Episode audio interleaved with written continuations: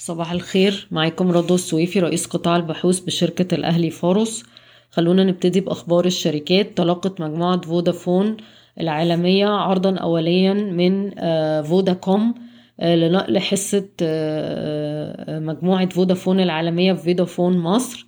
ليها مقابل 2.7 مليار دولار أمريكي. وبالتالي المصرية للاتصالات آه، هتكون آه، مساهم ب 45% مع فوداكوم من جنوب أفريقيا. بس الحاجة الجديدة إن المصرية للاتصالات دلوقتي عندها يمكن سياسة توزيع لأرباح شركة فودافون Egypt أوضح شوية. التوزيعات السنة دي هتكون أقل قيمة ليها 10 مليار جنيه واعتبارا من عام 2022 هتكون 60% من ال free cash flow بنفكركم إن المصرية للاتصالات آه تم يعني تقييم حصتها أو في المية دي بما يوازي اتنين واتنين من عشرة مليار دولار وبالتالي حوالي عشرين جنيه للسهم لكن هي هتستمر في الاحتفاظ بيها مش هتبيعها و... ومش ومش هتعرض إنها طبعا تنافس عرض فوداكوم. أه بفكركم برضو إن سهم المصرية اتصالات بيتم تداوله عند مضاعف ربحية تلاتة وأربعة من عشرة مرة لعام عشرين اتنين وعشرين.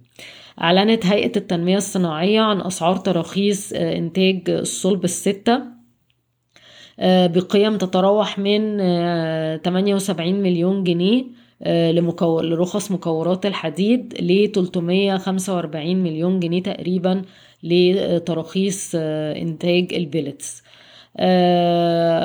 الأسامي بتاعة المنافسين على آه، ميناء آه، بناء وميناء آه، مركز لوجستي في العاشر من رمضان. داخل فيهم Orascom Construction مع مواني أبو ظبي وداخل فيهم السويدي مع شريك تاني وبالتالي في منافسة بين أوراسكوم والسويدي على البناء وتشغيل الميناء الجاف في مدينة العاشر من رمضان. آه برضو السويدي Electric آه وقع عقد مع آه consortium فرنسي آه لمحطات لبناء محطات متعددة الأغراض لتصميم وبناء وإدارة تشغيل تلك المحطات في ميناء العين السخنة. آه، شركة سيدي كرير طلعت نتائج أعمال الربع الثالث صافي أرباح 75 مليون جنيه مصري آه، وده نتيجة للصيانة آه، اللي حصلت في المصنع في الربع الثالث وبالتالي قللت الإنتاجية والربحية. وبفكركم إن سهم سيدي كرير أهم حاجة بالنسبة له هي استيراد الغاز وتوفير الغاز عشان يحاول يوصل بنسب التشغيل في المية من التمانين في المية الحالية وده هيكون المحفز الرئيسي لأدائه المالي ولأداء السهم في عشرين اتنين وعشرين.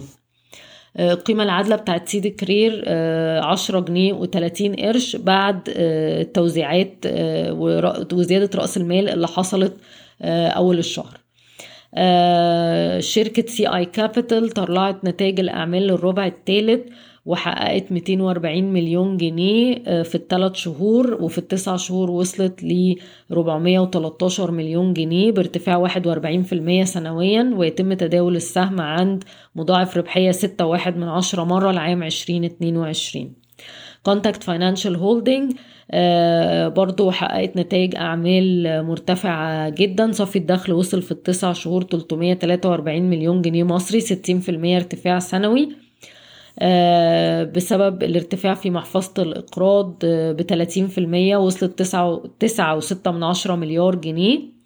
والسهم بيتم تداوله حاليا عند آه، مضاعف ربحية سبع مرات لعام عشرين اتنين وعشرين.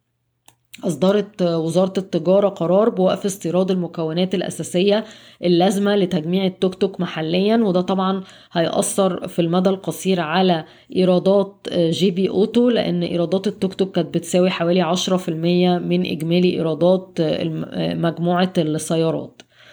مدينة نصر سجلت نتائج أعمال أقل من التوقعات آه، انخفضت المبيعات بنسبة 40% على أساس سنوي وصلت 2.7 من عشرة مليار جنيه. وده طبعا نتيجة إن السنة اللي فاتت كان في مبيعات أراضي بلغت واحد واحد من عشرة مليار جنيه فكبرت سنة الأساس وانخفض صافي الربح في الربع الثالث آه، بنسبة 85% ووصل 21 مليون جنيه مصري. استؤنفت رحلات الشارتر الروسية للغردقة وشرم وده طبعا هيساعد أعداد السائحين الوافدين إلى مصر.